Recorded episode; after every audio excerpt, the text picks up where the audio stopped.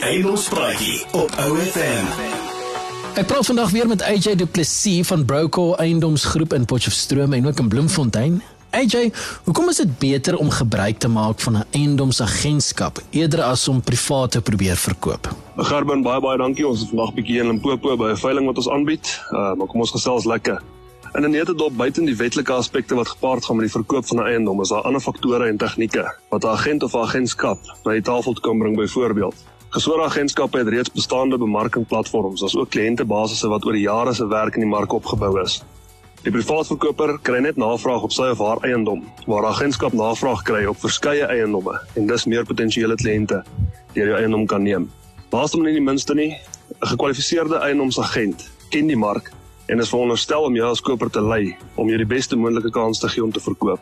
Maak wel seker jou agent of jou agentskap het die nodige kundigheid as ook kennis. Uit die mond van AJ van Broker Eiendomsgroep, skoenmaker, hou jou by jou lees. Gebruik die kundiges om jou eiendom te verkoop. Line nou die Eiendomspraatjie potgooi af op OFM.co.za.